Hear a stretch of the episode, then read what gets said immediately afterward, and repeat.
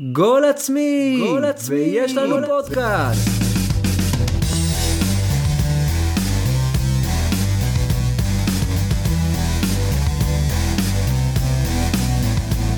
טוב, שלום לכם וברוכים הבאים לפרק השמיני בספירת אור אליעז של גול עצמי, שלום מירה צפריר. שלום אור אליעז. אז uh, היה ערב uh, מעניין, אנחנו רק נגיד שלום גם uh, לאורח שלנו לאיתי דרדיקמן שנמצא איתנו היום, שלום. שלום וברכה. כדורגל מעבר איתי דרדיקמן. נכון, שאתה רוצה לספר לנו מי שיחקת אם כבר נפתח את זה? לא, לא, אנחנו לא נביך את האנשים, לא לא, נביך. לא נביך בעיקר את עצמי. לא, אבל, אבל אה, שנתון, כמו שאורי אוזן אומר, שנתון 95, אה, כדור... שנתון בכיר, צריך לומר. זה עתה נודע לי שהוא שיחק במכבי תל אביב במחלקת נוער עד גיל 17. אה, שמות אה, כמו דור פרץ. שמות יפים שמככבים היום בקבוצת הבוגרים של שחר מכבי תל אביב. פיבן, אני- אני לא- לא לא יודע, לא סוגר כבר, לא סגור כבר מי... אתה עושה לו את השיימינג במקומו. לא. מה שיימינג, מה, הבחור- פה שחקן הכדורגל הטוב ביותר מסביב לשולחן. הקהל פה יראה איך אני מסליק. ואני גם חייב. לומר, אנחנו סביב שולחן קטן, אז זה באמת הישג גדול להיות הכדורגלן הכי, הכי גדול בשולחן הזה. בואו אה, בואו נתחיל, בואו נצלול ישר לגולים העצמיים שלנו. דרדיקמן, אתה אורח, אז ניתן לך את, אה, את זכות הפתיחה. אז ככה, הגול העצמי שלי השבוע. אה, אני, אני כותב כבר כמה זמן על רמת הפרשנות שיש בערוץ הספורט, אני כותב ככה ב, בפייסבוק האישי שלי. חשוב קודם כל לומר שיש יוצאים מן הכלל. אני כרגע מדבר על הכלל. לרוב, אני לא רואה את האולפן של הפרי גיים. קוצר זמן בעיקר, וגם כי קצת איבדתי אמונה. הפעם היה לי קצת יותר זמן, אז אמרתי למה לא. אתה פותח את הטלוויזיה ועומדים לך שם גוטמן ובוני, כל כך חפופים בזכיחות של עצמם, שאני מופתע לך שמצליחים לה, להכניס באותו שעות צילום גם את מודי ברון. ומדברים הרבה, מדברים על כלום. כלומר, הם מסיימים משפט שמורכב מהרבה מילים, וכשאתה מאבד אותו, אתה יושב ושואל, אבל מה הם אמרו לי פה? אני יודע שאסור, שאסור להשאיר למיכה שטחים פנויים, אני יודע שכהן אוהב להבקיע שערים, ואני יודע שאינבום הוא שחקן של אחד על אחד, אבל מה חידשת לי? איך הכנת אותי למשחק? וזה דבר שאנחנו צריכים לשפר פה, כדי שרמת החינוך ורמת התרבות בכדורגל קודם כל תעלה. אבל אתה מבין, אתה- אני מבין מה שאתה אומר, ובטח עירד ואני, שנינו, אה, אין, אין, אה, כל מילה שלך פה היא בסלע, אין מה לומר, אבל אתה יודע, אנחנו רואים את תקשורת הספורט, אנחנו רואים לא רק את הפרי גיים של ערוץ הספורט, צריך לומר את זה, בכל מקום הרדידות בשיח אה, הספורטיבי ב- בישראל שולטת, אם זה בתחנות הרדיו למיניהם, ואם מה זה... שמדהים ב- אבל זה שהפרשנות המחתרתית נקרא לזה, העיתונאים, כתבי הפייסבוק, הרמה שם היא גבוהה מאוד. זאת אומרת, אתה רואה לא מעט, לא נזכיר שמות כדי לא... לא לעשות להזכיר כבוד. השם. כן, אתה, אתה רואה שיש חבר'ה מאוד מוכשרים, ודווקא אלה שנמצאים בפריים טיים, הם אלה שמאוד מאכזבים, לכאורה בעלי המקצוע. אבל הם לא מביאים צהוב, הם לא עושים רעש, לא, הם אני- לא מביאים... אני, אני אתן קצת לצד השני, אני לא פשוט לבוא ולדבר מול מצלמה, זה מקצוע. בוני עושה מזה מקצוע, אוקיי? משנים על גבי שנים, לבוא ולדבר רהוט, בלי לבסוסים מול מצלמה, בוני הוא אומן בזה. זה שבוני בחיים שלו לא אמר אמירה אחת משמעותית בשום תחום שהוא, זה כבר עניין אחר. תנסה להיזכר פעם אחת ש- שאמירה של בוני יצרה איזשהו הייפ שלילי, חיובי, שאנשים התעצבנו עליו אפילו. לא קרה, כי הוא בחיים לא אמר משהו שהוא אמר מעבר לבנאלי. בדיוק. כי זה מה שאנשים אוהבים היום, חבר'ה. לא, לא, זה לא אוהבים את זה. שלמה. גרוניך אמר אה, כולם רוצים שירים פשוטים וגם פה לדעתי זה נכון כי אה, אנשים אוהבים לשמוע דברים שאולי א' לא מעצבנים אותם.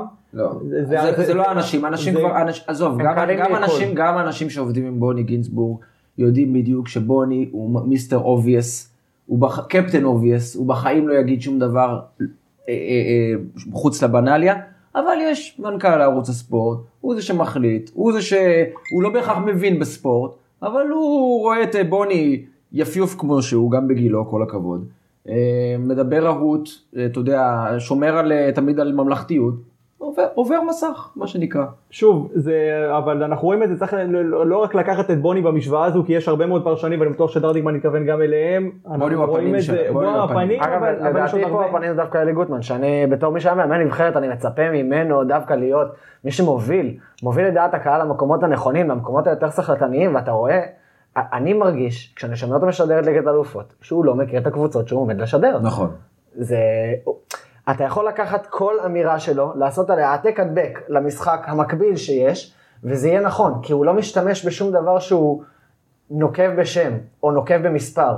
אתה יכול לעשות את העתק הדבק לאותו שחקן כנף במשחק המקביל, וזה יראה לך אותו דבר לגמרי. אבל שוב, אני, אני אגיד לך משהו, זה, זה, זה מה שכאילו מרדד את כל התקשורת היום, אתה יודע, הרבה מאוד מסתכלים על שמות, על פנים, על. המיינסטרים ודאי.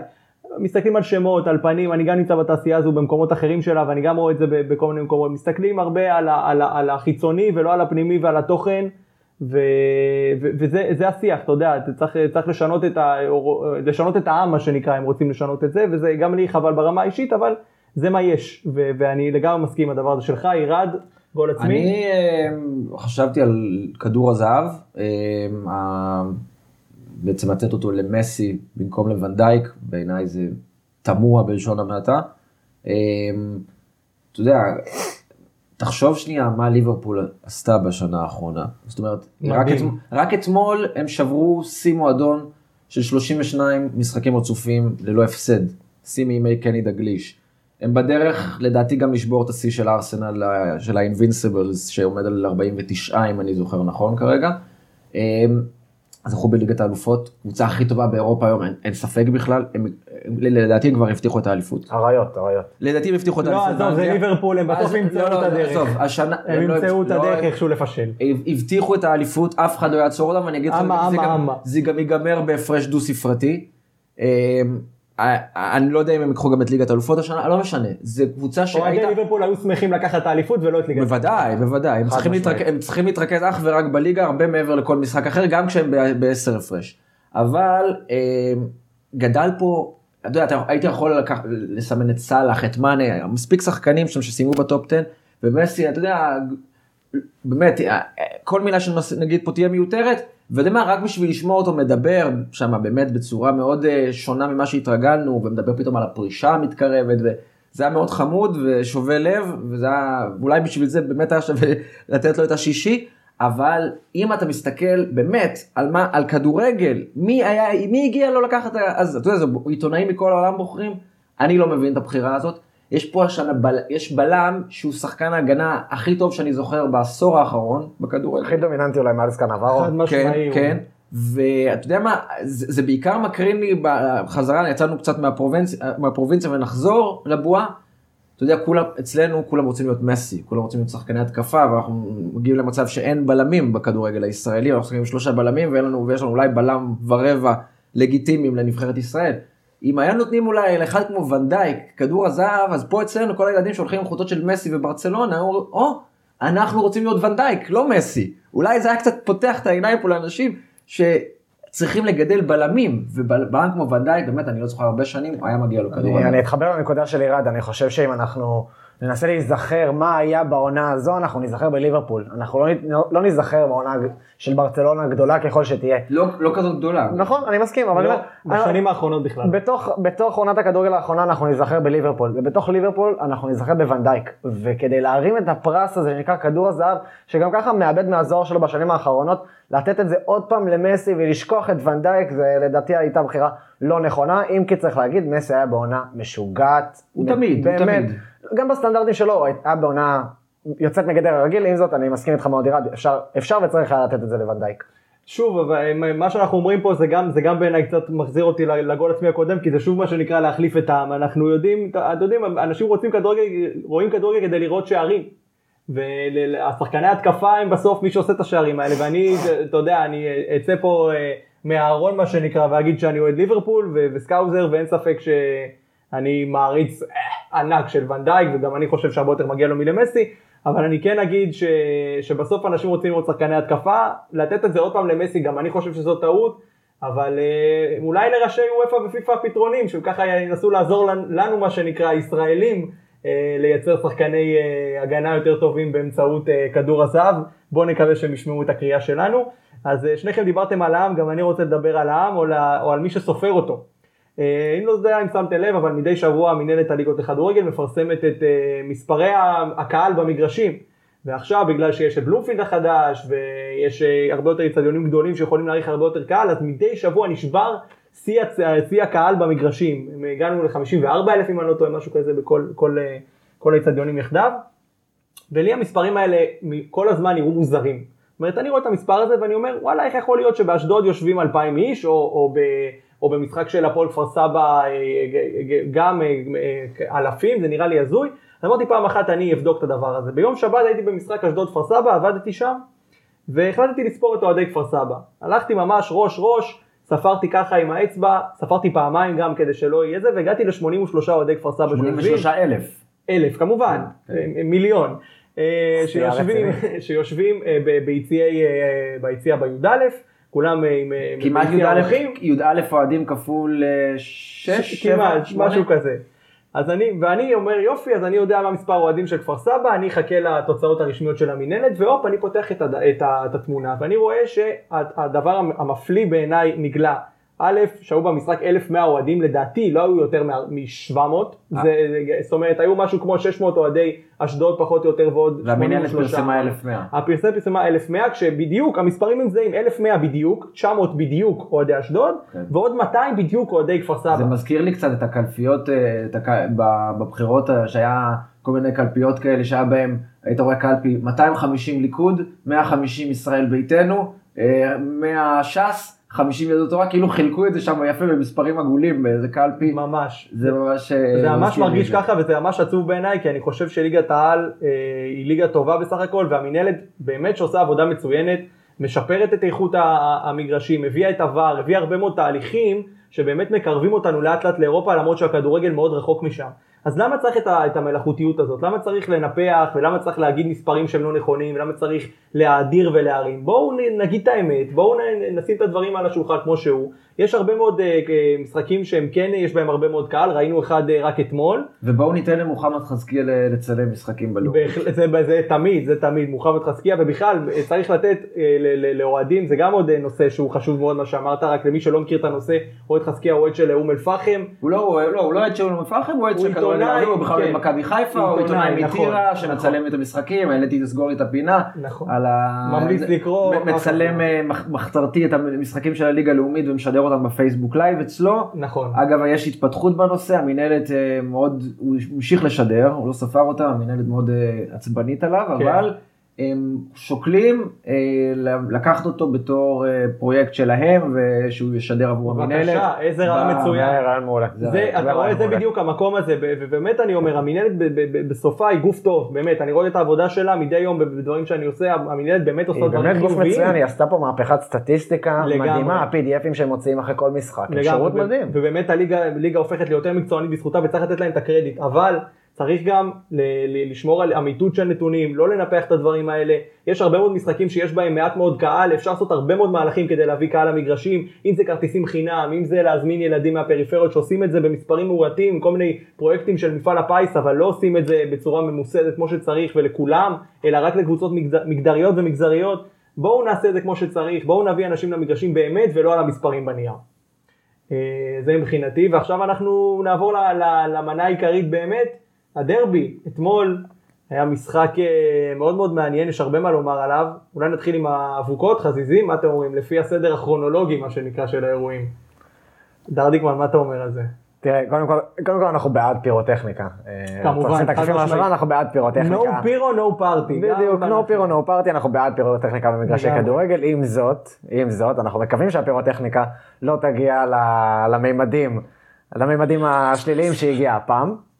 אנחנו צריכים לעשות את הבדיקה, ירד העלה מקודם נקודה נכונה לגבי איכות, ה... איכות הכיסאות, אני אומר את זה בשיא הרצינות, האם הכיסאות הם דליקים יותר, כי היו לא מעט אבוקות באצטדיון בלומפילד במהלך השנים, והיו לא מעט אבוקות באצטדיונים בישראל במהלך השנים, ואני לא זוכר דלקות כאלה גדולות שהיו במגרשים אה, בגלל אותן אבוקות. צריך לעשות את הבדיקה, זה דבר ראשון. דבר שני, ברגע, ברגע שנדלק, יש שריפה גם בשעה 5 וגם בשעה 11, מה שאני לא זוכר מעולם, אז אה, אתה יודע, זה נראה כאילו כשמי שהזמין את מישהו הכיסאות, חסך על הכיסאות. מי שהזמין את הכיסאות אמר לך, יש לך את הכיסא הכי זול בשבילי, כן, קצת דליק, לא נורא, תביא, זה ככה זה נראה כאילו זה עבד. זה הזמין באלי אקספרס ביום הרווקים. ממש. תראה, בצד החיובי צריך להגיד שכוחות הכיבוי עשו את העבודה מאוד מהר ומאוד יסודי. אמת. יש לי, אה, אני רציתי להקדיש, רציתי להקדיש להם שיר, אה, האמת, לכוחות הכיבוי, אם אפשר. סמי הכבאי. כי- אה, כי עשיתי באמת, לך ספוילר פה. לא, כי באמת, באמת הם כאילו, הם באמת, הם באמת עשו עבודת כיבוי אה, יוצאת מן הכלל. נכון, באמת כל הכבוד להם, והם החזירו את המשחק יחסית מהר. אני חייב לומר לכם, ש- ת- מה ש... כמו שאומר השיר, הוא תמיד נותן שירות, הכבאי הוא מגיע במהירות, הם באמת הגיעו מהר. כן, הם היו שם, זה המזל. כן. אה, אני חייב רק לומר שהתופעה הזו קצת מוזרה לי, מכיוון שאני הייתי בשני משחקים של רומא בחיי, נגד פיורנטינה ודרבי דה לה קפיטלה, נגד לאציו, ובשני המשחקים האלה, ובכלל במדיניות בליגה האיטלקית, ביציע השרופים יש אבוקות ויש אה, רימ- רימוני עשן, והדברים האלה הם קורים ובאופן ממוסד. בדיוק. שזה, וזה, ו- ויש, ואתה יודע, אני ב- במשחק הראשון שהייתי הייתי בהלם, אני רואה 40-50, יש שם פשוט הכל מפוצץ עשן, ואני אומר, כן, איך זה הגיוני, איפה. איזה, איזה רדיוס רומא הולכת לקבל פה, הולכים לשחק באיזה איצטדיון אחר, אני יודע. באיזה, אני איפה, ב-GSP, ואני, וחקרתי קצת את הנושא הזה, וראיתי שבאמת, אה, האוהדים האיטלקים הם פי כמה וכמה חוליגנים הרי יותר מהישראלים, יותר מהאנגלים אפילו בהמון שנים, היו הר- הרבה מאוד תקריות שם, גם של אוהדים שנהרגו במהלך משחקים, ומה הם עשו? הם עשו תהליך שהוא בעיניי מדהים, קודם כל המשחקים הגדולים האלה, יש שלושה בידוקים. זאת אומרת, אם אצלנו אה, סדרן ככה עושה לך ונגמר, שמה גם סדרן, גם שוטר וגם מאבטח, שלושה מעגלי אבטחה כאלה של מישוש בן אדם עובר, שזה בעיניי בכל. יציאה? בכל יציאה במשחקים גדולים. זאת אומרת, רומא לאציו היה, פיורנטינה לא היה. אה, לכל אוהד שאתה נכנס איתו למשחק יש כרטיס עם השם שלו, תעודת זהות והכל, וגם על הכרטיס מודפס והם בודקים את זה, זה לא כמו באירועים גדולים, מונדיאל וכאלה שלא בודקים ולא שמים לב, אלא הם ממש הולכים ובודקים את האימות של השם, דרכון, תעודת זהות, וזה, וזה חשוב כי אז אתה יודע מי נמצא בכל יציאה ומי האנשים שאחראים לדברים כאלה, וגם החוק בעניין- הפירוטכניקה היא שהיא מגיעה אך ורק ליציאה, מקרה כמו שראינו אתמול של הצלם המסכן שחטף את האבוקה בראש לא קורה, מכיוון שהם יודעים שהדברים האלה נשארים בתוך היציאה, ואם זה עובר את היציאה, אז מתחילות ה... מתחילים הבלאגנים והסיפורים, יש שם משטרות בתוך היציאים. הם ממסדים את זה פשוט. וזה. מעולה, אבל זו דרך מצוינת, כי פי- פירוטכניקה, כמו שאמרנו, זה חשוב מאוד במשחק כדורגל. לא צריך חלק. לזרוק את זה מתחת לכיסאות, צריך להחזיק את זה בצורה ברורה, שיש אנשים שזה התפקיד שלהם, ואם הם מועלים בתפקידם, אתה גם יודע למי לבוא ואתה לא צריך להתחיל לחפש אותם, בדיוק. ולהיכנס לתוך היציע ולפעמים לקחת כל כך הרבה אנשים שבכלל לא קשורים לזה, אבל במקרה עמדו שם ליד, או אתה יודע, לך, נכון. לך תזהה עכשיו בדיוק מי, מי, מי הכניס. השם רשום. על הכרטיס ויש מקום מסומנים וכולם יושבים במקומות שלהם והכל מסודר וככה צריך לעשות את זה. אני חושב שכאן. המקום גם לומר לאותו צלם שנפגע, רפואה שלמה. שיחזור לעבודתו. אמן מזל ואמן. שיש לנו פה מישהו ממלכתי. כן, שיודע להחזיר אותנו לתלם, מה שנקרא. אנחנו זה אני פה. אנחנו עוד אה, נקרא לך עוד פעם בסוף. בקיצור, אה, בואו נח- בואו נח- נח- נחזור עכשיו. למשחק, היה לנו איזה משחק כדורגל שם בסוף. אה, הפועל תל אביב שיחקה טוב. בוא ניתן, לומר בוא את ניתן, האמת. בוא ניתן לדרדיקמן, דרדיקמן טוען שהם שיחקו מאוד טוב, אני רוצה לשמוע את דעתו. אה, לדעתי הפועל תל אביב שיחקה באמת מצוין, רואים את זה גם בכמות אה, החזקת הכדור, רואים את זה גם במדד האיומים לשער. היה 50-50 ו- לא? כמה היה החזקת אה, כדור? בשלב מסוים, כן, לקראת הסוף היה כבר 50-50, זה דברים שלא קורים בדרך כלל במשחקים של מכבי תל אביב, וזה מפתיע במיוחד נוכח העובדה שהפועל נראה שהיא הגיעה לשחק בצורה די הגנתית, כשהיא מעלה את אה, בואטן ולקס בקישור, כשהיא לא לוחצת גבוה את השחקני ההגנה של מכבי תל אביב, ובאופן כללי הדלות של הפועל תל אביב מצביעה על כך שהם עלו עם יותר שחקני התקפה בהרכב מאשר סך שערי השדה שהם הבקיעו עד אותה רגע. מישהו. הרשים אותך שם בהפועל? תראה, אלטמן היה במשחק טוב אלטמן- מאוד. אלטמן היה הכי טוב. בהפועל. היה במשחק טוב אלטמן כמה מאוד. משחקים הכי טוב בהפועל? לא רק היום. ההתפקסות שלו מול השאר היא עדיין לא שם, כלומר עוד עבודה ועוד שיוף יעשו את זה, אבל זה עדיין לא שם. בכל מה שקשור ללקיחת אחריות, אלטמן היה מספר אחת. אה, מצד שני, קמרה, קמרה, קמרה אגב, אתה יודע שהוא היה בחוץ כשהיה את הגול אה, שהפועל כן, כן. כן, כן, וזה זה גם הדבר היחיד שקלינגר דיבר עליו במחצית, וזה היה מאוד מאכזב. קמרה מרגיש לי כמו פיקציה. קמרה נמצא על המגרש, אבל בשורה הסטטיסטית עם אפס שערי שדה ואפס בישולים, אתה... אבל עם שלושה אדומים פוטנציאליים בכל משחק. בדיוק, אתה, אתה, אתה משחק עם ומרגיש בלי. אה, זאת אומרת, אתה יכול לשים שם עוד בלם במקום החלוץ, לשחק בלי חלוץ בכלל, וזה ירגיש אותו דבר מבחינה סטטיסטית, וזה, וזה נניח מאוד מאכזב, כי בסופו של דבר זה מה שהפועל תל אביב צריכה, מישהו שיסיים שם. מאז טביב הפועל נופלת בזרים בלי הפסקה וזה משהו מטורף בעיניי. גם בתקופת טביב אני חייב להגיד שהוא אבל- דווקא בהפועל לא היה הצלחה מסחררת הזרים למרות נוסה איגבור ושאומנם היה טוב לקופה. אבל- וסילבה ואתה יודע בוא נתחיל כן, ניקח את כל. תקופת טביב. כן? בסדר, דה סילבה ויבואה הגיעו כבר מכפר סבא, זה לא היה בחירת זרים, ב- הוא לא ישב על אה, תוכנות scouting אבל בשביל הוא הביא לבחור אותם. אותם. הוא בשביל לבחור אותם. אבל אני אגיד משהו על המשחק אתמול, אני חושב שהגול המוקדם קצת תעתע פה וקצת שינה את המשחק. עד דקה 22, למרות שבעצם בפועל זה היה דקה 16, כי שיחקו רק מדקה שישית, אז אה, זה היה שליטה מוחלטת של מכבי, הפועל באו להסתגר ולשחק, אה, לא ללחוץ גבוה. ומכבי חטפו כדורים, כולל במהלך שהוביל לגול. מדקה 22 משהו השתנה שם במשחק, מכבי גם או הפסיקו לעשות את הלחץ הגבוה, או פשוט לא הצליחו יותר לעשות את החטיפות האלה בחלק מגרש של הפועל. אה, הפועל יצרו, אה, באמת דחפו את הכדור קדימה, הניעו, שלטו בכדור הרבה יותר ממה שהם עושים אולי בדרך כלל מול יריבות כאלה. הפועל טובה, הפועל מחזיקה בכדור יחסית אה, הרבה, בדרך כלל הבעיה היא כרגיל בשליש האחרון. כשאני לא חשבתי לרגע שהפועל הולך לשבור את השיא של... לא חושב שמישהו באיצטדיון חשב. אבל חייב לומר שהם היו יותר קרובים ממה שחשבתי. אני אני כן, אני חושב שאתמול מכבי הייתה במשחק חלש והפועל במשחק מצוין, זו תוצאה שבאמת מאוד משקרת, ה-3-0 זה... 3-0 חלש. ש, כן, זו תוצאה מאוד משקרת, אבל אה, ובאמת היו הרבה שחקנים במכבי אתמול שהיו ביום חלש. דן גלאזר היה ממש לא טוב. אה, דור מיכה די נעלם. יונתן כהן היה אולי יותר טוב אבל היה קצת יותר טוב גם לא במשחק גדול אבל יונתן כהן הוא כוכב כדורגל בעיניי ובאמת זה מסוג השחקנים של מכבי של פעם הייתה מפספסת.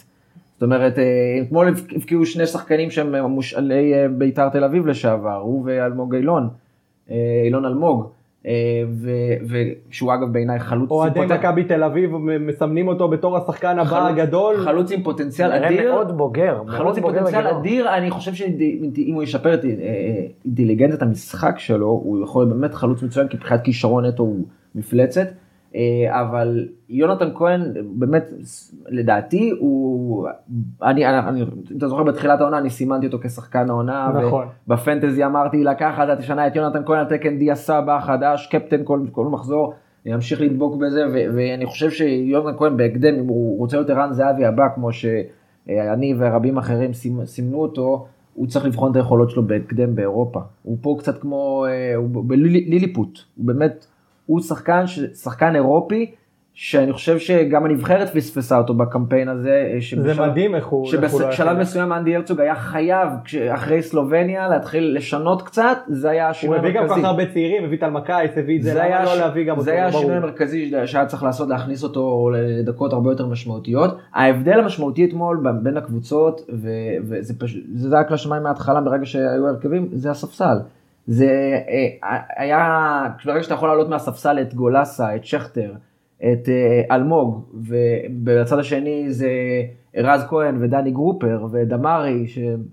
בוא. יאללה, אתה, האם אתה הרגשת של, האם אתה הרגשת שהספסל של מכבי הביא שינוי? כי אני לא הרגשתי. למה, איתי שכטר לא הביא שינוי? תראה, שכטר, אה, שכטר, למזלו, למזלו דגני הכשיל אותו. כי הוא עשה שם פעולה לא טובה. פעמיים, גם רז שלמה הכשיל אותו. הוא עשה פעולה אגואיסטית מאוד, אבל... ועד אותה נקודה, שכטר לא הורגש, וגולסה לא הורגש. לא, אבל זה היה... הוא הביא את הרוח אבל. אבל דווקא היה פה מחשבה נכונה של איביץ', להכניס את שוינפלד בהרכב, זה היה מין... שוינפלד אה, מתיש, שכטר מקיש. זאת אומרת, שוינפלד, אתה יודע, מעייף את הבלמים כל הזמן עם מעליות לכדורי גובה, ודגני ורז שלמה הסתדרו איתו די יפה. אגב, החטיפה של שוינפלד לדגני זה אשמה של ספירובסקי עם מסירה נוראית שם. נכון, נכון. לא מדהים. אבל דגני מדהים שבמשחק טוב שלו מצליח לאבד פעמיים כדור לגול, גם בהכשלה הוא נתן שוב איזה מסירה כזאת ש... והיו לו עוד איזה שלושה כדורים. כל דרבי הוא עולה בגול להפועל. היו עוד איזה שלושה כדורים שהוא ניסה לתת אה, מסירות שכמעט נחטפו. אה, אצילי היה חלש אתמול אגב, גם. נכון. היה איזה כדור רע של דגני שאצילי לא הצליח להשתלט עליו. אה, אבל, אבל דגני, למרות כל העיבודים האלה, הוא פשוט, תשמע, הוא מנסה הכל, הוא נותן לך כדורים.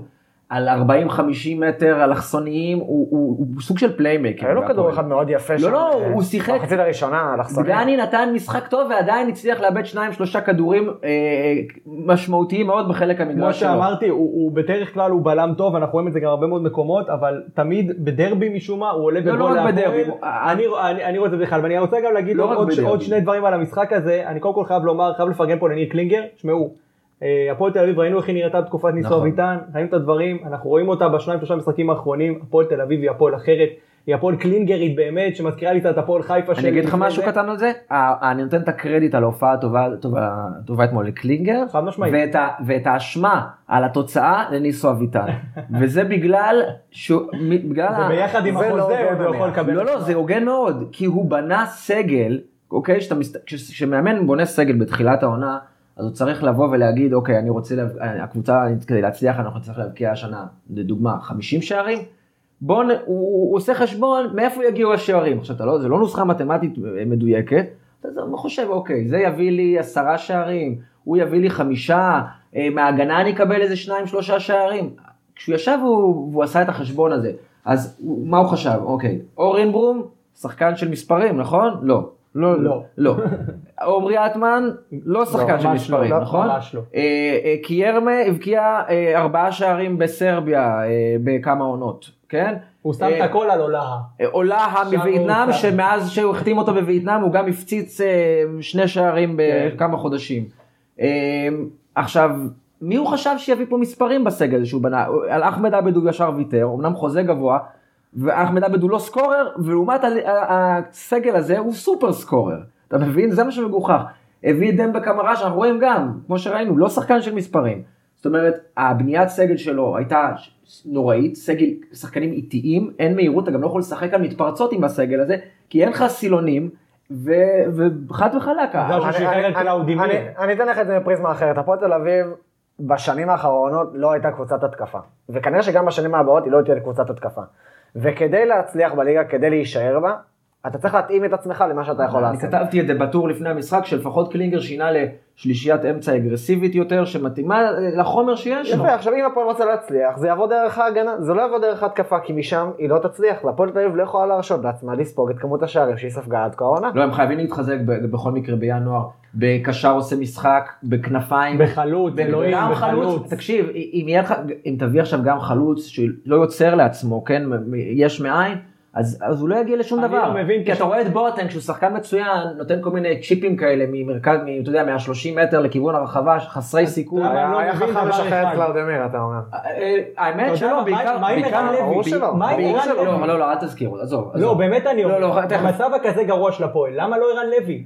למה לא מישהו שיודע לתת בעיטה מ-30 מטר ולשים גול? למה לא? אה, אם אתה מביא את ערן לוי אז תביא כבר את לאפה מיליה, ארגון האוהדים שלו. בסדר, אז אולי גם אבל- צריך להביא. אה, אבל אה, לא, באמת, זה לא- זה לא רציני עכשיו להזכיר את ערן לוי. ואני חושב שדווקא באמת ההחתמה של ספירובסקי, שחשבו שאולי מגיע הסוג הזה קשר אחורי גרזן כזה, שישלים את בואטנג, זה בדיוק לא שחקן, 50-50, לא, השחקן הכי פחות אגרסיבי בקישור.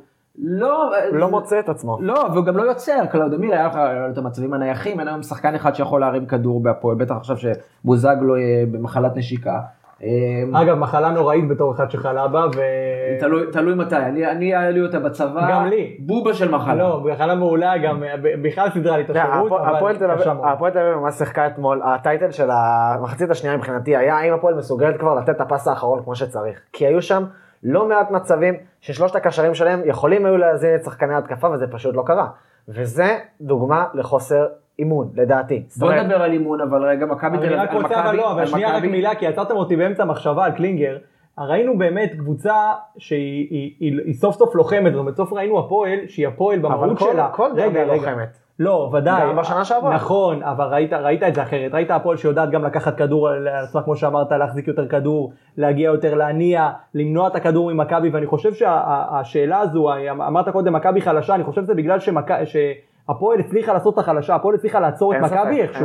וזה משהו שהוא, אני חושב, אה, מדהים, בטח בהשוואה ל-11 המשחקים הקודמים, שהיו הרבה מאוד קבוצות טובות בהרבה מהפועל, שניסו לעצור את מכבי ולא הצליחו, ואני חושב שהפועל הייתה הקרובה לזה מכולן. אני אגיד עכשיו כן מילה על מכבי, אני אתחבר, חושב שמכבי, גם אה, האמת, אה, אה, הפכה לאיזושהי קבוצה שהיא כל כך חלשה וכל כך זה, שהיא כל כך...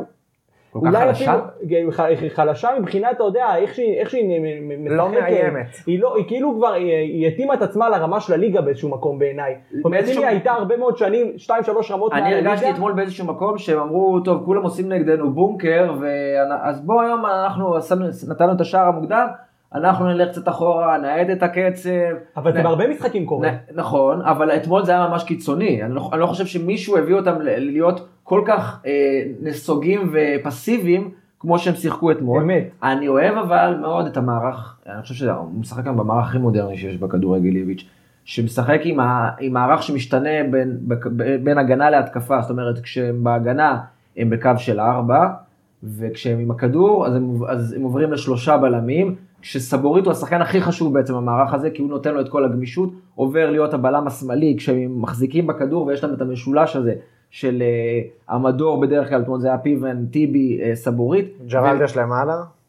והמשולש הזה נותן להם כזאת שליטה, דומיננטיות בכדור, ומאפשר להם לשלוח את יונתן כהן פתאום על קו שמאל, תקן שחקן כנף, והכנפיים תמיד לא, של היריבה לא יודעים האם אנחנו צריכים לצאת ללחוץ את סבורית או לחזור עם יונתן כהן, זה יוצר בעיה תמיד ליריב, ג'רלדס משחק פתאום מול כמו wingback בקו ימין עם ה, כשהם עם הכדור, ואז הם חוזרים לארבע, לקו, לקו האחורי של ארבע. הם כל כך מסודרים יפה בהגנה, והמערך הזה כל כך מצטיין בהגנה בעיניי. איתן טיבי אגב אתמול איש המשחק בעיניי.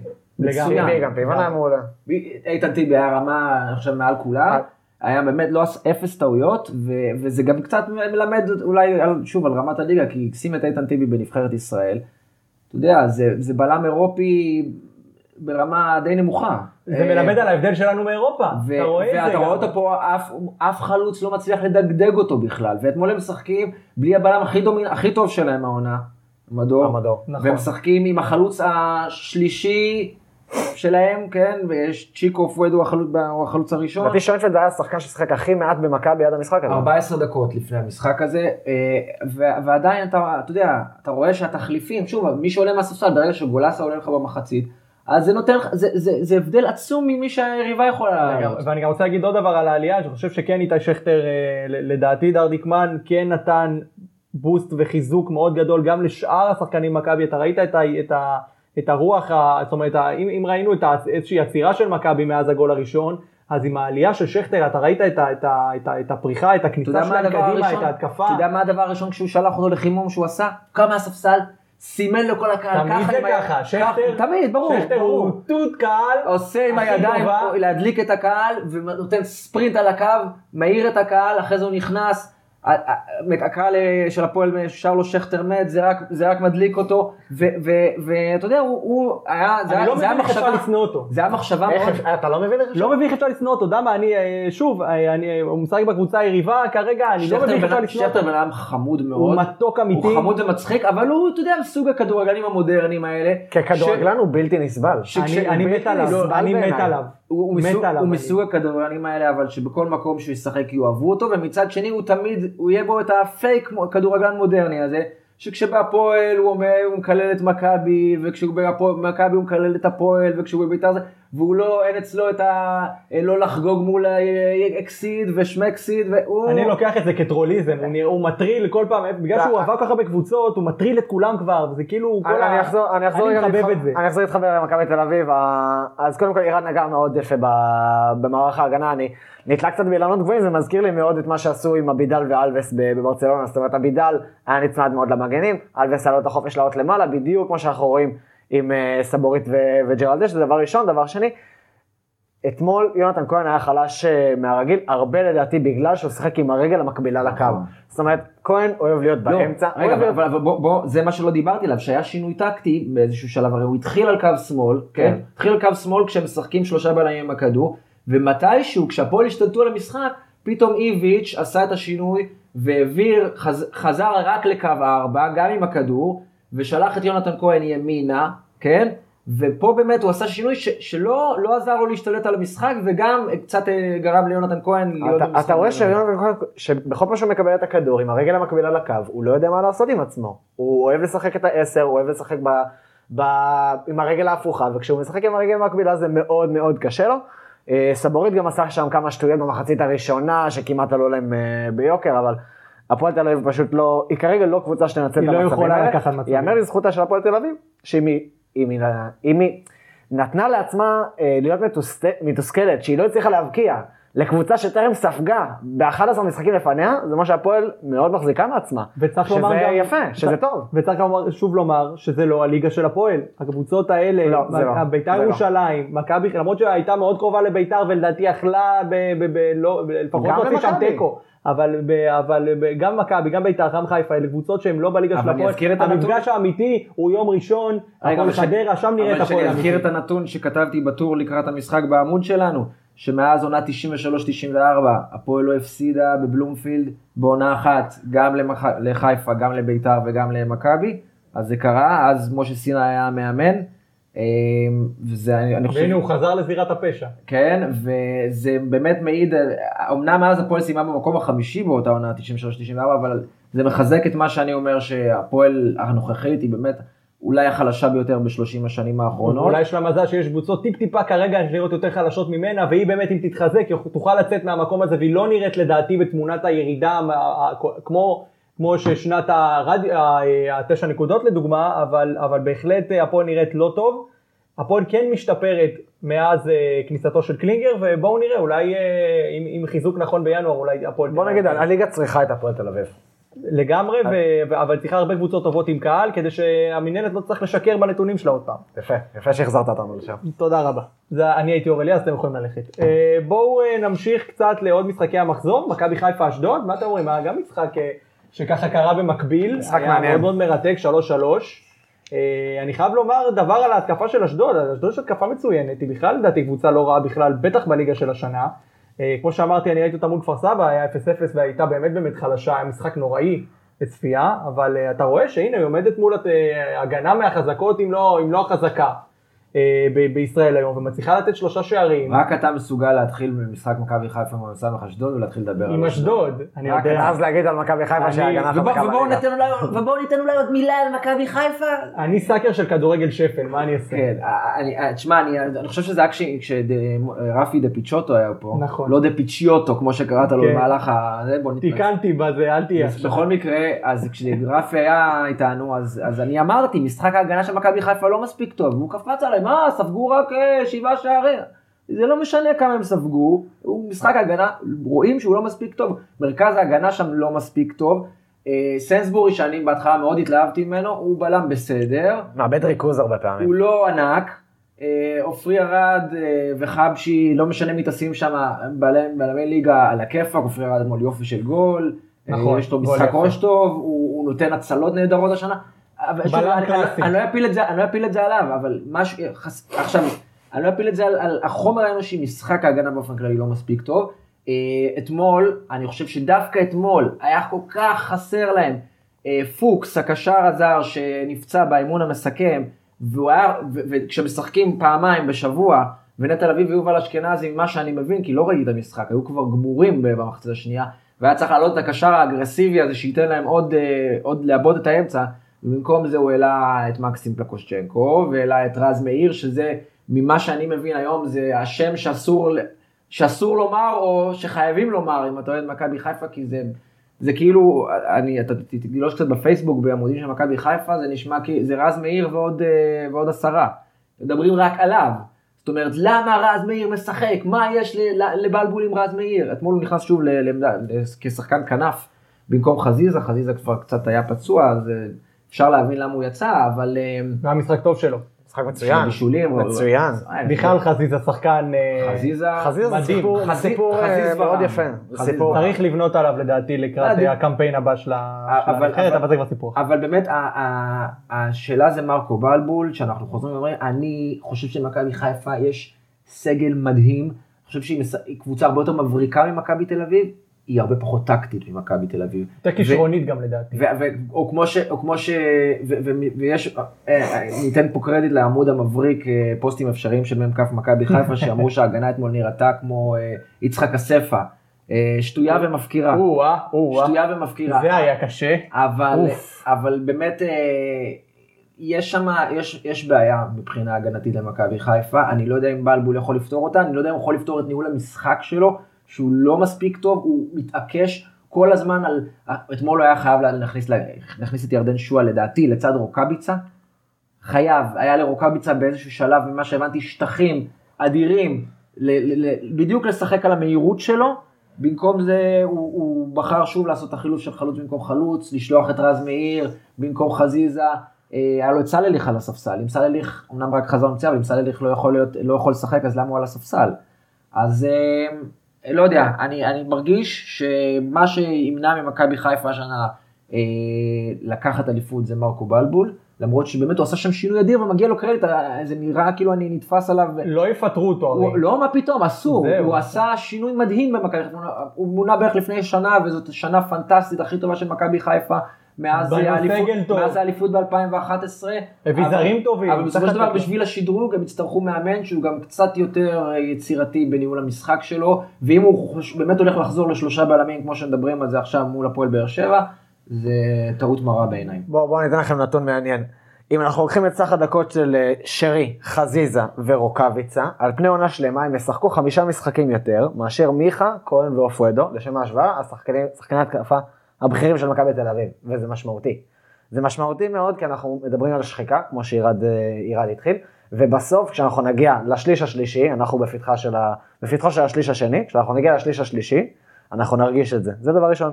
הדבר השני, אנחנו יכולים לראות אצל מכבי תל אביב אתמול, אצל מכבי חיפה אתמול, בדיוק את ההבדלים בין הקבוצות. זאת אומרת, מצד אחד בתל אביב משחקת מכבי, במשחק לא טוב שלה, אולי הכי פחות טוב שהיה לה העונה, להבדיל- אה, אולי חוץ מהמשחק נגד אה, חדרה, ומפרקת בדרבי העירוני 3-0.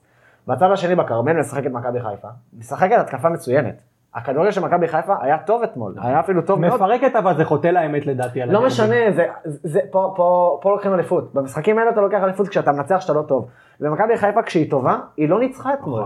Uh, ויותר מזה שהיא לא ניצחה, היא כמעט הפסידה, אם לא הגול בדקה 92 של אה, ארד, היא כמעט הפסידה משחק בית לאשדוד. נכון. ושם בדיוק ההבדלים בין איביץ' לבלבול, אני מאוד מסכים עם מירד שבלבול אה, מאוד מקובל לאותם שחקנים, ורוקאביצה אתמול אה, אכזב בגדול, שחקן שאני מאוד מחזיק ממנו באופן אישי.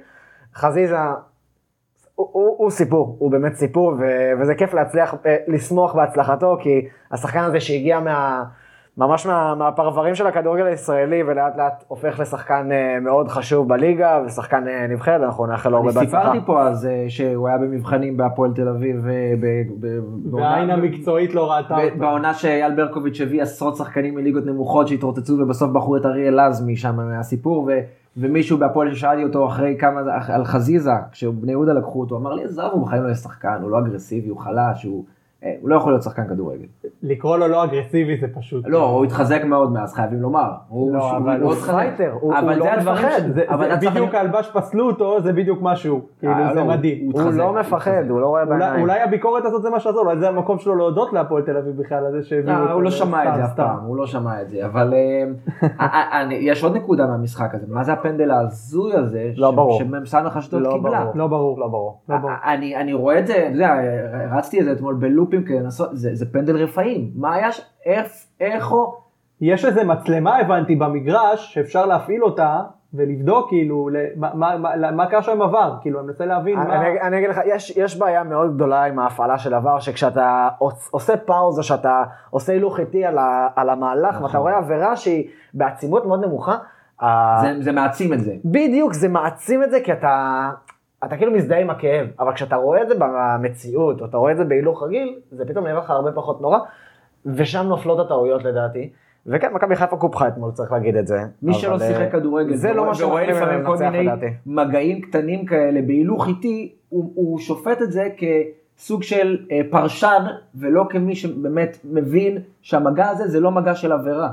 עכשיו, אני שוב, אני לא ראיתי זווית שבכלל מראה שם איזשהו... יש מגע? שו- איזה שולי. מגע. זהו. מה... אני לא ראיתי, אני לא מבין את זה, אני לא מבין איך לא הלכו נפילה לבן. גאונית. היה אבל- אתמול, היה אתמול אותו דבר גם בנס ציונה, אומרים שאישרו. אומרים שאישרו את הוועד, זאת אומרת שהוא, שהוא הלך באוזנייה ושאל אם זה הגול ואם זה הפנדל ואמרו לו שכן. אותו- זה- זה- אותו דבר זה- בזמן פציעות אתמול, נכון. אה, הפנדל על... אה, נכון, ושם בכלל באמת לא היה כלום ולא הלכו גם לעבר מראש. כאילו משהו מוזר ואמיר תורג'מן דיבר על זה בסוף המשחק שם וזה אני, אני לא... באמת הזוי. אני לא... הזוי. עכשיו, עכשיו, שוב, אומרים רק במקרה של טעות ברורה וודאית. אני לא יודע איזה שופט כדורגל רציני יכול לשבת מול מסך, לראות הילוכים חוזרים של ענר שכטר, עושה את השכתור, אפשר אפשר לקרוא לזה עכשיו רשמית, עכשיו זה לגמרי. עושה את השכתור, יש לנו חותמת. ולראות את זה כמה פעמים, ולא להגיד, "אה, אדון אדלר, אולי תלך תראה את זה, אני חושב שיש פה אפשרות שהוא מתחזה. למד לא, טוב מאחיו. הוא- כן, אה, לא מבין, לא מבין איך, איך זה לא קורה, איך, איך שופט מסך לא מעלה בדעתו להגיד, שמע, אני לא בטוח, יש פה, יכול להיות שזו טעות ברורה וודאית, אני לא סגור תשמע, על זה. לגמרי. ומהצד השני רק אני אגיד איך אורל גרינפלד עומד שתי מטר מה- מה- משתי עבירות שנעשו על שכטר ולא נותן שם פנדל ומחכים רק לבר. זה עוד דבר שאני לא מצליח להבין, אורל גרינפלד. עשה עם אה, איתי שכטר, הוא עשה איתו חסד, כי שכטר, אם יש משהו שהוא לא טוב בו, זה קבלת החלטות. והוא מנע ממנו לעמוד במבחן של קבלת עוד החלטה מה הוא עושה מול השוער. נכון. אז בעצם הוא נתן לו, עזוב, אני עושה את זה בשבילך, אתה לא צריך לקבל את ההחלטה עכשיו הבאה. זה היה באמת באמת הזוי גם גם ההחלטה הזו של גרינפלד. נדבר קצת על ביתר, יש שם מה לדבר מול חדרה. תראה, לא, לא ראיתי את המשחק, אבל אה, ביתר לא מרשימה, ו- ורוני, וכבר אני שומע דיבורים ב- של אוהדי ביתר. אבל ש- מנצחת. שרוני, בסדר, אה, מנצחת היריבות שהיא צריכה לנצח כרגע, נכון? היא ברצף יפה סך הכל, נכון. מההפסד לחיפה. אה, רוני לוי קצת מתחיל להזכיר אוהדי בית"ר את אלי גוטמן של 2001. אה, זה, אתה יודע, בתחילת העונה משה חוגג מאוד מאוד רצה את ברק בכר. אם זה היה תלוי בו, ברק בכר היה מאמן היום בית"ר, והם ביחסים מספיק טובים שבשביל שזה היה קורה גם. לא צריך לספר לך גם בין משה חוגג להפועל באר שבע.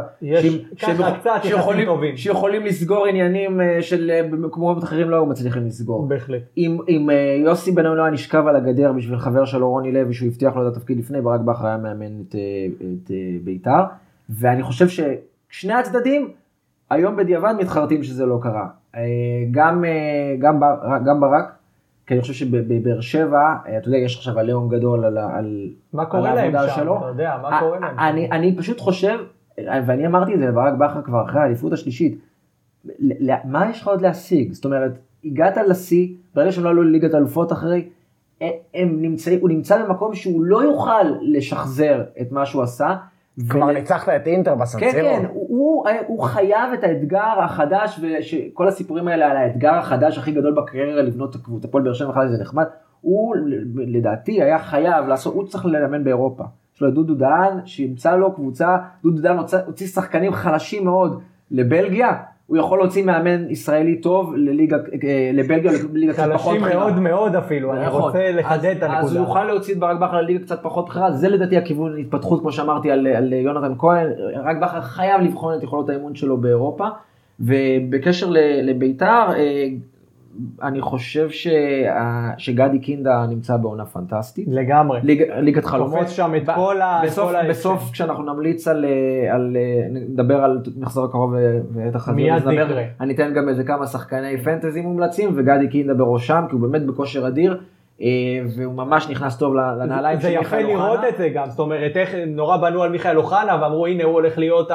הסקורר והנה גדי קינדה שהוא בא ככה מאחורה מתגנב מה- מהצללים, מצליח לתת שם כן. זה מספרים לא- יפים זה לא מאוד. נעים לומר אבל מיכ- גדי קינדה חייב את העונה הזאת לפציעה של מיכאל אוחנה. נכון, יש, נכון. אני, בניגוד לדרכי ב- בקודש, אני דווקא אחלוק על ירד, אני חושב שיש משהו מאוד מאוזן בבית"ר ירושלים של העונה.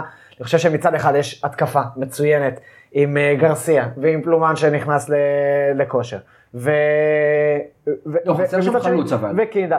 חסר שם- חסר, חסר, חלוץ, חסר חלוץ, זה נכון. גם בסגל, אני, אני, אני דיברתי על זה, חלוץ, זה נכון. דיברתי על זה עם אלי טביב, ה- לביתר ירושלים היה סגל הרבה יותר עמוק ב-30 מיליון שקל תקציב תחת אלי טביב מאשר ב-80 מיליון שקל תקציב היום, יש, אבל- הם השקיעו אולי מיליונים לא. ברכישות, הם בזבזו הרבה. ו- וכשאתה רואה את הספסל שם, אתה אומר לעצמך איפה כל, ה- איפה כל הכסף? תראה, אז, אז, אולי, אז אולי הוא לא רע, ויש לך שני שחקני כנף באמת ברמה מאוד גבוהה לדעתי לליגה הזו, שזה אה, גרסיה ו, ופלומן. פלומן לא, לא גדול. לדעתי כן, לא לדעתי. כן, לא אגב. לא אתמול, כרגע, אגב לדעתי. אתמול אה, שניהם חמישה מתוך שבעה כדרורים, זה נתון, זה נתון מאוד מאוד יפה.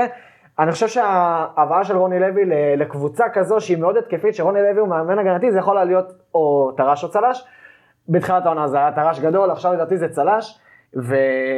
ובקשר לאתמול, בניגוד למשחקים הקודמים, כאן אנחנו יכולים ל- לראות מי שישים לב, גרסיה ופלומן נכנסו המון לאמצע. וזה דבר שהם לא רגילים לעשות, וזה דבר שהם גם לא טובים בו כל כך. גרסיה ופלומן הם שחקנים שצריכים לשחק עם רגל על הקו. הם מביאים לשם את האחד על האחד, את המהירות שלהם, את הכדרור, את יכולת ההגבהה, את כדורי הרוחב, וכשהם נכנסים לאמצע הם קצת נבלעים בתוך שחקני הקישור של היריבה, או בשחקני מרכז ההגנה של היריבה, ואתמול זה, זה קרה לא מעט. כשפלומן קיבל את הכדור על הקו, הוא השלים אחד על אחד יפה מאוד, בית"ר צריכה לשים לב לדעתי שהם משחקים על הקו ולא נגררים לאמצע. אני אגיד עוד מילה אחת על ביתר, על קונטה. אני חושב שהוא, שהוא לאט לאט משבוע לשבוע אנחנו רואים כמה הוא שחקן לדעתי פחות טוב ממה שחשבנו. חושב שהוא מתחיל להתברר טיפ טיפה כפלופ. לא, לא, לא. לדעתי, שוב, לדעתי, אתה יודע, אני רואה, אנחנו רואים את הדחיפות שלו ברחבה, את העיבוד השתונות שלו בהרבה מאוד מקרים, נכון שהוא עומד טוב, הוא בלם. הוא שחקן קצת אימפולסיבי מדי, זה נכון. וזה יכול לעלות לבית"ר ביוקר. על, אתה יודע, על אתלטיות. על אתלטיות ועל על אמוציות, על תחושות, רציות עם הכדור המון, יש לו דריבל מטורף. זה יעלה לבית"ר ביוקר הדבר הזה, האמוציות שלו, ופעם אחת השופטים יקלטו את זה, והוא בסוף יורחק לכמה משחקים, זה יעלה להם הרבה יותר טוב מכמה כידורים שהוא עושה. וגם יש לו כושר, וגם יש לו כושר שמיעה יוצא דופן לנעמות ככל הנראה. זה בטוח. טוב, אז חברים, בואו נמהר זריז אל משחקי המחזור הקרוב. קודם כל אנחנו מתחילים בדרבי השרון, הפועל רעננה, הפועל כפר סבא, משחק קשה מאוד לפיצוח לדעתי, כי אה, הפועל רעננה נראה טוב. הפועל כפר סבא משחקת טוב, אבל לא מצליחה לנצח. אני, אני, אני לא יודע באיזה עולם אתה, הפועל רעננה נראה טוב. יחסית, שוב. תקשיב, תקשיב לנתון, מאז, מאז בית"ר במחזור השני, אגב זה הפאשלה הכי גדולה של רוני לוי, העונה הצליח להפסיד לרעננה, זה הניצחון היחיד שלה. מאז מחזור שני, עשרה מחזורים היא לא מנצחת. כפר סבא לעומת זאת, לא ניצחה בשישה האחרונים, בחמשת האחרונים היא גם לא הבקיעה. אז יום שבת שעה שלוש בין רעננה לכפר סבא זה נשמע כמו המשחק הקלאסי ל-0-0 בליגה הזאת.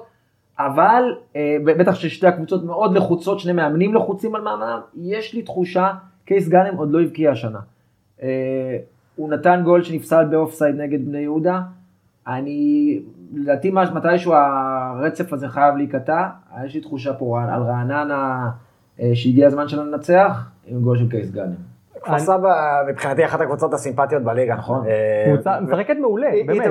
זהו, זה כבר, אבל אי אפשר להגיד יותר מעולה. חמישה משחקים כבר לא הבקיע, זה... אבל אתה רואה את המשחק, אתה רואה את הזה, יש שם כדורגל טוב, חיובי, התקפי. עם מלכת החן, עם מלכת החן. חלול הרבה גולים. אה, בנג'מין קוקו עדיין לא הבקיע השנה. נכון. הוא משחק בכל משחק. נכון. מצד שני רעננה שאומרים עליה עונה אחרי עונה שהיא אפורה ובלתי ניתנת לצפייה. בסופו של דבר המשחק הזה לדעתי יסתיים בהכרעה של אה, לטובתה של כפר סבא שתחזור לנצח. הוא הפוך ממני. אגב, אגב רעננה יש שם המון, המון כישרון בניגוד למה שחושבים, אתה יודע יש שם המון שחקנים בנבחרת הצעירה, יש להם מחלקת נוער נהדרת, יש הרבה כישרון ברעננה שלדעתי שווה הרבה יותר ממה שכרגע קורץ קימוצים. אני הולך על רעננה, רעננה לדעתי בשני גולים לפחות. אה, כן, אני אומר יהיה משחק עם 2-0. טוב, אז אנחנו 2 פה נגד דעת יחיד של. נגד דעת יחיד של אם אני טועה, אני אומר שזה פוברק. יאללה, הפועל חיפה, בני יהודה, שבת חמש וחצי. אה, מה נגיד? אה, בני יהודה בכושר לא טוב. בני יהודה. היא בכושר לא טוב. תשמע, קודם כל, הרבה גולים יש במשחקים של הפועל חיפה. נכון. בחמשת המשחקים האחרונים שלה, שלושה גולים ומעלה לפחות. סילבס אבוקסיס זה מין משחק כזה שאתה יודע גם אין, אין להפועל חיפה את בוזגלו עכשיו, אלמוג בוזגלו, ורמוט פצוע, הוא חזר לשלושה בלמים ואני מאמין שהוא ימשיך עם זה אחרי הניצחון. אמ, אני מריח פה 0-0. אה, אני הולך על בני יהודה. למרות הממוצע שערים הגבוה של הפועל כן. חיפה, גם אני שוב הולך, מתישהו דברים צריכים להישבר, אני הולך פה על 0-0. אני, ואני ממליץ, אני רק אתן המלצת ליגת חלומות, כי אמרנו שאני אתן. ודאי. אז ב-0-0 אני ממליץ על מלול, אה, דור מלול או בלילתי בהגנה של אה, הפועל חיפה. אלי בלילתי. ולמרות שאני אומר 0-0, עמית זנתי בכושר מצוין בבני יהודה. אז אני ואולי, הולך... ואולי בהגנה שלהם הייתי לוקח את בלטקס. אני הולך גם בבני יהודה, היה להם את הניצחון הפועל באר שבע, נכון זה הניצחון ככה עם הארדורם וכל הסיפור שם וזה, אבל אני חושב שיש איזה רוח יחסית טובה בבני יהודה, חושב שזה יספיק להם כדי לנצח את אה, הפועל חיפה ואני הולך עם אה, בני יהודה. הפועל חיפה, צריך להגיד, זה משחק התקפה שלה מאוד תקוע, במשחק אה, נגד מכבי תל אביב לא הבקיע בכלל, במשחק נגד מכבי נתניה הבקיע שער אחד, ובמשחק נגד נס ציונה הבקיע משני פנדלים. מול ההגנה של בני יהודה באמת באמת חזקה, שאבוקסיס יודע לעשות את ההתאמות, אני לא רואה איך הם מבקיעים. טוב חבר'ה, אז, אז מי, מי תיקח? אה, אני אמרתי, אני בני יהודה לוקחת, אוקיי, עכשיו בואו נעבור, חברים, למשחק אה, לדעתי הכי קשה פה לפיצוח, אה, עכשיו קרב תחתיות, קריית שמונה, סקציה נס ציונה, שתי אחרונות בקרב תחתית שורף בוער. אה, רפואה מאז שהגיע, ניצח את הראשון ומאז ארבעה הפסדים רצופים, הרכבים רעים שלו, מתעקש שם על שלושה בלמים, מעלה חבר'ה צעירים, זיו מורגן, אורי דהן, לא יודע, זה לא תקופה טובה לשלב צעירים בעיניי במצב הנוכחי. הוא, יש לו שם אנטי מטורף לזרים, הוא רוצה לשחרר את כולם. את אה, אני יכול להבין, שרידן וג'יימס אדני בעיניי שחקנים מצוינים למרות שזה לא מצליח להם. אגב, תראו איך גלגל מסתובב לו, כי בגביע טוטו קריית שמונה הייתה הפתעת העונה הבטוחה, ואני סימנתי את שרידן כמלך שערים פוטנציאלי. וכמה תוצאות לא טובות בהתחלה, ואיזי שירצקי כמו תמיד שולח מאמן מוקדם מדי, מסיידגו אחלה מאמן. ו- ו- וקובי רפואה עם העצבים שלו לקבוצה גם ככה לחוצה, זה אף פעם לא בטוב. חלוצים זה רק ביטחון, אנחנו יודעים את זה, ויכול להיות ששרידן אה, באמת אה, טוב ואיכותי גם לליגה הזו, ובאמת אפשר לראות את זה גם לפי הנתונים הפיזיים, גם לפי הרבה מאוד דברים, אבל שוב, זה רק ביטחון, וקבוצה כזאת כמו קריית שמונה, בטח המצב הנוכחי שנמצאת בו, להשיג ביטחון זה דבר מאוד קשה. אני חושב מצד שני שסקציה ממשיכה להיראות רע ותמשיך להיראות רע, מכיוון שהסגל שם עדיין לא טוב, אמיר תורג'מן, אין לו הרבה מה לעשות נכון, עם מה אבל, שיש לו אבל שם. סקציה, ל- ל- לאמיר תורג'מן יש יותר קרדיט כרגע נראה מבחינת ההנהלה, זאת אומרת, שהם לא ממהרים ל- לזכותם. כן. יש להם אורך רוח. הם בפרופורציות, הם הם יודעים נכון, הם מה יודעים, הם מה שווים. הם שווים, והם נותנים לו לעבוד, ואני חושב שזה נותן לו קצת אורך רוח. זה משחק שאמיר תורג'מן חייב לקחת בו לפחות נקודה בקריית שמונה, הוא מגיע מול קבוצה מאוד לחוצה. אה, יש שם, הוא יעלה את השלושה בלמים שלו כמו בכל שבוע, תורג'מן, אני לא יודע לגבי רפואה. הימור מאוד קשה המשחק הזה, אני חייב להגיד לך, זה משחק, מגרש גם עם, מגרש תמיד, נורא. תמיד אנדרגולים, תמיד כן. אנדרגולים, כמעט כן. אתה תמיד. רוצה נתון שיעזור לך? כן. קריית שמונה, שלושת המשחקים האחרונים, הפסד 1-0. אני, אני, אני אלך, אני אגיד לך, אני אלך פה דווקא בניגוד לתחושת בטן שלי איתה נס ציונה לא מפסידה, אבל אני לא יודע, דווקא עכשיו אמרת לי, את זה, אני הולך 1-0 קריית שמונה, ואני אני גם ממליץ, הולך כ-1-0 קריית שמונה. ואני ממליץ על אמיר בן שמעון כשחקן הגנה מקריית שמונה לפנטזי. אני הולך על 0-0, אני חושב זה הולך להיות משחק פחדני, אמרנו אנדר גולים, אמרנו אה, שתי קבוצות שמפחדות מעצמן, לא לא יודעות שהקבוצות האלה חשובות זה לא להן, מפחדות, הן לא יכולות. יפה, אבל אני אומר גם, גם, ב- גם במה שכן יכולות, ויש לסקציה נס ציונה חלוצים, והיא כן מצליחה להבקיע גולים, אבל אני חושב שהמשחק הזה, אם שתיהן יפחדו מדי בשביל לצאת בו קדימה אני ולהקיף, ויהיה פה 0-0 לדעתי כתוב על המשחק אני הזה. פשוט כבר שרפתי את ה-0-0 שלי על הפועל חיפה בני יהודה, אבל... בליגה הזאת יש בליגה יש הזאת- לנו כמה, איזה- הכל טוב. איזה כיף זה שאפשר, איזה ליגה כיפית זאת שאפשר לבחור בין ה- ה-0-0 ל-1-0. אתה רואה לפני בונדסליגה יושבים מהמרים על תוצאות, איך 5-3 או 4-2, כמה זה ייגמר פה? באמת אנחנו מתלבטים. 8-4. אנחנו מתלבטים בין ה-0-0 הראשון, ל- 1-0. לשני, לשלישי. טוב חבר'ה, מכבי תל אביב, מכבי נתניה, משחק מאוד מעניין. פטוס בת שיראי חזר לעניינים. לא, הוא לא משחק. במשחק הזה, לא. משחק. נפצע. זה, חבל, זה באמת. מכה קשה. אה, בטח מכבי נתניה, עד שהוא הצליח לשים צמד, עד שהוא הצליח לשחק טוב, באמת חבל. מכבי נתניה מנצחת כבר שלושה משחקים ברציפות, ואני עדיין אה, בהרגשה שהיא עדיין בקרב בלימה למול למול, סליחה, מול הגנה פתיחת חלשה. העונה. פתיחת העונה הרעה. שאני חושב, אני מרגיש שהיא עדיין שרויה בה. זאת אומרת, אני מרגיש שהראש עדיין בכדורגל שהיא הציגה בשנה שעברה, לעומת זה שהיא מציגה השנה והיא ב... באיזשהו, באיזשהו תסכול, ולמרות שלושת המשחקים האלה, הניצחונות הרצופים, אני מרגיש שהם עדיין נמצאים ב... בתסכול. מכבי תל אביב תיקח את זה, האם היא תספוג, אני חושב, ההימור צריך להיות האם היא תספוג ולא האם היא... לא תספוג. לא, היא לא תספוג. בית שירה היא לא משחק. אם אין שירה היא לא תספוג. אני הולך אוטומטית על זה שהיא לא סופגת, אני הולך פה גם על 1-0 קטן, כי אני כן חושב שהם יכולים להקשות עליהם. אה, ומבחינת ליגת חומות אני רק אמליץ שוב, יונתן כהן, מבחינתי, אה, קפטן בכל מחזור אם הייתי. אגב, אני, אני מודה, אני לא משתתף בליגת החלומות העונה. אה, החלטת ל- לא, לא, אני? פספסתי חילופים של גם אמצע אני, גם שבוע. אני. זה אין קשה אין מדי, אין ערן. לי זמן, ואני השנה הודעתי מראש שאני בשנת שבתון, אבל אני עדיין אתן פה מניסיוני, ואני אגיד שיונתן כהן לדעתי, תחנך את הצעירים. יונתן כהן הוא סוג של דיאסה בעונה, לא ייתן לו את המספרים, אבל כדאי ללכת אליו קפטן, ואני חושב שטננבאום הוא, שראשו- ש- שיש לו טיפה שכל לקח אותו, והוא עולה רק שלוש, אז אה, זה מציאה שאי אפשר לפספס. מכבי תל אביב בקלות. גם אני חושב מכבי תל אביב 2, לדעתי 2. 1-0 או 2. אני חושב ששתיים, אה, לדעתי. אה, משחק מעניין מאוד. יום ראשון. היום ראשון כבר עברנו, רבע לשמונה. הפועל חדרה נגד הפועל תל אביב. אה, אני לדעתי, אני חושב שהפועל תנצח את המשחק הזה. אני חושב ש, שקלינגר צריך סוף סוף אה, להראות קבלות ועבודה, ואני חושב ששוב, הפועל נראית טוב, משחקת טוב, אני חושב שגם הפועל מבינה שאלה המשחקים האמיתיים שלה, אלה הקבוצות שהיא צריכה לקחת מהן נקודות, אלה הקבוצות שהן בליגה שלה, ובאמת הנקודות מהן הם אלה שיקחו אותה קדימה. יש אה, רוח טובה בהפועל, עמרי אלטמן, כמו שאמרנו, נראה טוב. אה, אה, שאלה מאיפה יבואו גולים? מאיפה יבואו גולים פה במשחק הזה? להפועל? מצבים נייחים, לא חסר אופציות, הרי אתה יודע, בליגה הזאת יודעים לגנוב גולים הרי משום מקום, ולרוב גם כשיש גולים, אז הגולים האלה הם לא כתוצאה של איזה משחק קבוצתי מרשים, אלא בסוף זה איזה בעיטה חופשית או איזה קרן או משהו כזה. אז אני חושב שהפועל תנצח במסורת הפועליסטית. 1-0? אה, זה 1-0 קטן, לא נקרא אותם, לא נפרק אותם 1-0, אבל בהחלט יהיה פה ניצחון 1-0 לדעתי. דרדיקמן? חדרה לא ניצחה כבר חמישה משחקים, ואני לא רואה גם איך היא מנצחת את המשחק הזה. מצד שני, אני מאוד מסכים, מאוד מסכים עם מה שנאמר, אני, אני לא רואה מי מנצח להפועל את המשחק, כי כדי לנצח אתה צריך להבקיע שערים. בכל זאת, הפועל תנצח, אה, אני אומר את זה, אבל קצת מסתייג. אני, אני, אני גם מסכים שאני הולך פה על הפועל בהימור נועז אה, של 2-1. אה, שתיים? 2-1. מי וואו, לא רק גול אחד, אלא שני גולים. גול עצמי, גול? עצמי, חובה גול עצמי. כשם הפודקאסט. אה, ואני רק אציין משהו לגבי חדרה, שסיפר אורי גוטמן, שלפני המשחק מול אה, מכבי חיפה, שבו שלפניו הוא התפטר ביום שישי, אה, ביקש ממנו אה, אה, אורן גולן, בעצם דיבר איתו על תכתיבים, על, על חילופים מסוימים בדקות מסוימות. ממש בגלל שתכניס לי את זה בדקה הזאת, תכניס לי... נדמה לי, זה לפעמים נדמה כאילו מרקו בלבול יש לו את אותם תכתיבים. כאילו, תכניס את זה בדקה הזה, אולי- ותכניס את רז מאיר בדקה הזאת. יעקב שחר שם יושב על... לא, לא, אני צוחק כמובן, אבל, אבל לגבי העניין הזה, אני באמת ידעתי את זה עוד לפני שזה קרה, אה, שהוא הוא ממש ישב לו על הראש על שני שחקנים ספציפיים, אורן גולן. הוא רצה את יונתן לוי, החלוץ הצעיר המושאל מהפועל, ואת דניאל סולומון אה, שהגיע מביתר תל אביב. אה, הוא רצה את שניהם לדחוף אותם יותר ליותר דקות. זה לא בהכרח מהסיבות, אה, בגלל שהוא חושב שהם שחקנים כאלה טובים.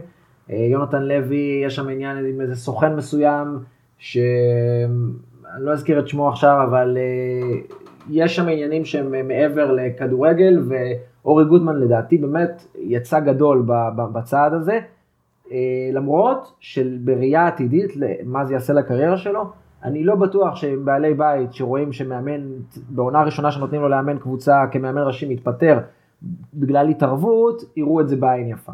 זה ככה. לגמרי. בואו, אה, אז אה, תוצאה אמרנו הפועל. 2-1. 2-1 הפועל. טוב, אז עכשיו עוד משחק אה, מעניין מאוד, בית"ר ירושלים מגיעה לי"א, חביבנו, מקווה ששם. ידייקו בספירה של ה... תמיד קשה לבית"ר במגרש הזה, אני חייב לומר. נכון, אבל זו בית"ר אחרת משנים קודמות. נכון, אבל אני, אני, איכשהו, יש לי תחושה... גדי קינדה מכיר את המגרש הזה מצוין. גדי קינדה חובה לליגת חלומות, אם אתה זוכר אחד הטיפים שלי בתחילת העונה, שחקנים אוהבים להבקיע נגד אקסיות. כן, מיתולוגיות כאלה. גדי קינדה. מאסט לליגת החלומות, אני רואה שם גולים בניגוד לרוב המשחקים, אני הולך על 2-2. אני הולך על אה, ניצחון, אה, גם על 3-2, זאת אומרת על איזשהו גול, כי- לאשדוד יש התקפה פוריה. שלומי אזולאי מאסט בליגת החלומות, לא להוציא אותו לגמרי, בכלל. יש הכל לאשדוד, עובר דרכו. יש לאשדוד התקפה מצוינת ואני חושב שביתר, אה, הגנתה של ביתר תיכשל פעם או פעמיים לפחות במשחק הזה וכן אה, אה, אה, אשדוד תצליח להבקיע. מצד שני ביתר טובה יותר. אה, נראית, גם נראית יותר טוב. היא איכותית הרבה יותר כמובן, יקרה וכל הדברים האלה כמובן, וביתר תנצח בסוף, אבל כן אשדוד תפגע בשחקני ביתר, ל-2-1, 3-2, משהו עם גולים לשני הצדדים. אשדוד. לא ניצחה ארבעה משחקים. מצד שני, ביתר, העונה במשחקי חוץ נראית טוב, נראית לא רע בכלל. אני הולך פה עם ביתר, לדעתי בניצחון, כמו, ממש כמו במחזור האחרון, בצורה משויטת אה, ומשעממת. בסדר גמור, ומשחק משחק מרכזי, מרכזי. יום שני, שעה שמונה ורבע, משחק בין שתי קבוצות במשבר, שתי קבוצות בבעיה, הפועל באר שבע, מכבי חיפה, משחק לדעתי גם קשה מאוד, הן בגלל הבע- הסיבה שזהו משחק מרכזי, עם, עם, עם צפייה ועניינים, ו, ו, ותמיד העילה הזו של המשחק המרכזי מבטיחה הרבה מאוד, אבל מקיימת מעט אה, לטעמי, למעט כמובן אה, הדרבי אתמול. אבל, אה, אבל יש איזה, איזה משהו כזה שיושב על הקבוצות האלה, הפועל באר שבע נראית לא טוב, אנחנו יודעים כבר כמה היא חלשה, עם זאת מכבי חיפה גם נראית לא טוב, אבל נראית יותר טוב, לא? מצליחה לא, לא, להבקיע מכבי חיפה יותר. נראית מצוין, עזוב. מכבי חיפה נראית שוב, מצוין. ההגנה לא. בסדר, יש בעיה במשחק ההגנה, אה, אבל עם קבוצה ששווה גול עם כל משחק, אה, אני חושב, אה, יש שוב, יש אפשרות שמרקו בלבול חוזר פה לשלושה בלמים. אה, אני לא הייתי עושה את זה, אני חושב שמכבי חיפה צריכה, השלושה בלמים לא בהכרח נותן לה אה, חוסן הגנתי, אה, לעומת כמה שזה פוגע לה במשחק ההתקפה בעיניי. אה, ואני לא חושב שיש להם, אני לא חושב שסן מנחם ומבוקה, למרות שהוא תוקף מצוין, הם אה, נותנים לה כזה פור התקפי שמצדיק את הירידה לשלושה בלמים. אז זה מאוד תלוי איך מרקו בלבול יבוא למשחק הזה, כי אני חושב שמכבי חיפה קבוצה יותר טובה. אה, ומאוד קשה לי להמר פה, אני חושב שזה משחק סופר קריטי להמשך העונה. ברור שמכבי חיפה היחידה שיכולה אולי לקרוא תיגר על מכבי במרוץ האליפות, היא חייבת לנצח פה. הולך לה מול הפועל באר שבע כבר שנים על גבי שנים, גם בשנים הטובות של באר שבע, ואני אלך עם מכבי חיפה על עוד ניצחון בטרנר. אני גם אגיד רק את התוצאה שלי, אני גם חושב שמכבי חיפה תיקח פה, תיקח פה עם לפחות שני גולים. הפועל באר שבע במשחק מול הפועל כפר סבא עלתה במערך של שלושה בלמים, כשבעצם מרין. ובן ביטון, שניהם שיחקו את הווינגרים, מין 50-50 כזה, מאוד נהנו מזה. שניהם היו שותפים אה, למשחק ההתקפה באופן מלא. אה, לדעתי מרין היה מכדרר מצטיין, או מוסר מסירות המפתח המצטיין באותו משחק. ומול מבוקה וסל מנחם זה יכול להיות מאוד משמעותי, ששניהם לא מספיק משויפים בהגנה, מבוקה בעיקר, זה לדעתי הקלף של אה, באר שבע. מצד שני, במשחק מול כפר סבא, בן סער ואסלבנק, שניהם איימו על השער ביחד שלוש פעמים. כן. זה לא מספיק, זה ממש ממש לא מספיק. אנחנו חיפה- רואים שאסלבינק לא- לא לא- לא שם העונה. הוא הוא פתח לא מעולה. כשהוא לא, משחק, אני כשהוא משחק על ה- קצת. כשהוא משחק על הקו אה, הוא הרבה יותר טוב לדעתי. הוא נראה איטי, הוא כבד, הוא לא נראה כשהוא- ב- כשהוא באזור. משחק, כן, כשהוא משחק חלוץ הוא נראה שהוא מרגיש לא שייך. אה, מכבי חיפה שווה גול אחד לפחות בכל משחק שהיא אה, עולה לשחק, והפועל באר שבע אם היא לא תניע את ההתקפה שלה, זה זה יכול להיות בעוכריה. התחזית. תוצאה, התחזית. יהיה חם ומגניב. 2-2. 2 התחזית האמיתית שצריך לתת לנו זה איך אה, בוני וגוטמן אה, ינתחו את המשחק לפני... זה אני יכול להגיד לך עוד לפני שראיתי את המשחק. כן, זה אני בטוח. לגמרי, אז אה, אנחנו מסיימים. רגע, דרדיקמן, רק, אם צריך לקחת שחקנים ממכבי חיפה לפנטזי, אז דולב חזיזה סופר חם, כמובן, כמובן. ואני לא הייתי מוציא את שרון שרי מההרכב שלי ב- בשום מצב. לכל, צרה שלא תבוא, לא. אתה אומר. אז דרדיקמן, איך היה לך? מאוד נהניתי, כיף להגיע לפה. אני חושב שנהנינו פה מפרשן אה, ברמה גבוהה. נכון? כותב מצוין, אני ממליץ אה, לעקוב אחריו, כישרון עולה, שנתון 95, אם לא היה- בכדורגל, לפחות בכתיבת הכדורגל. אה, קשר. אמצע 50-50, יודע לעלות, יודע- גם לכתוב, גם לדבר, אחלה דרדיקמן. יפה מאוד, אז היה באמת אה, כיף גדול, היה כיף שהגעת אלינו, תודה רבה, ותודה לכם, אנחנו מסיימים עוד פרק של אה, גול עצמי, אתם יכולים לשמוע אותנו כמובן ב Apple Podcast, Google Podcast וב Spotify, לעקוב אחרינו גם באינסטגרם אה, שטרודל גול עצמי וגם בעמוד הפייסבוק גול עצמי הפודקאסט, ועד אז, שיהיה אחלה יום, ביי ביי.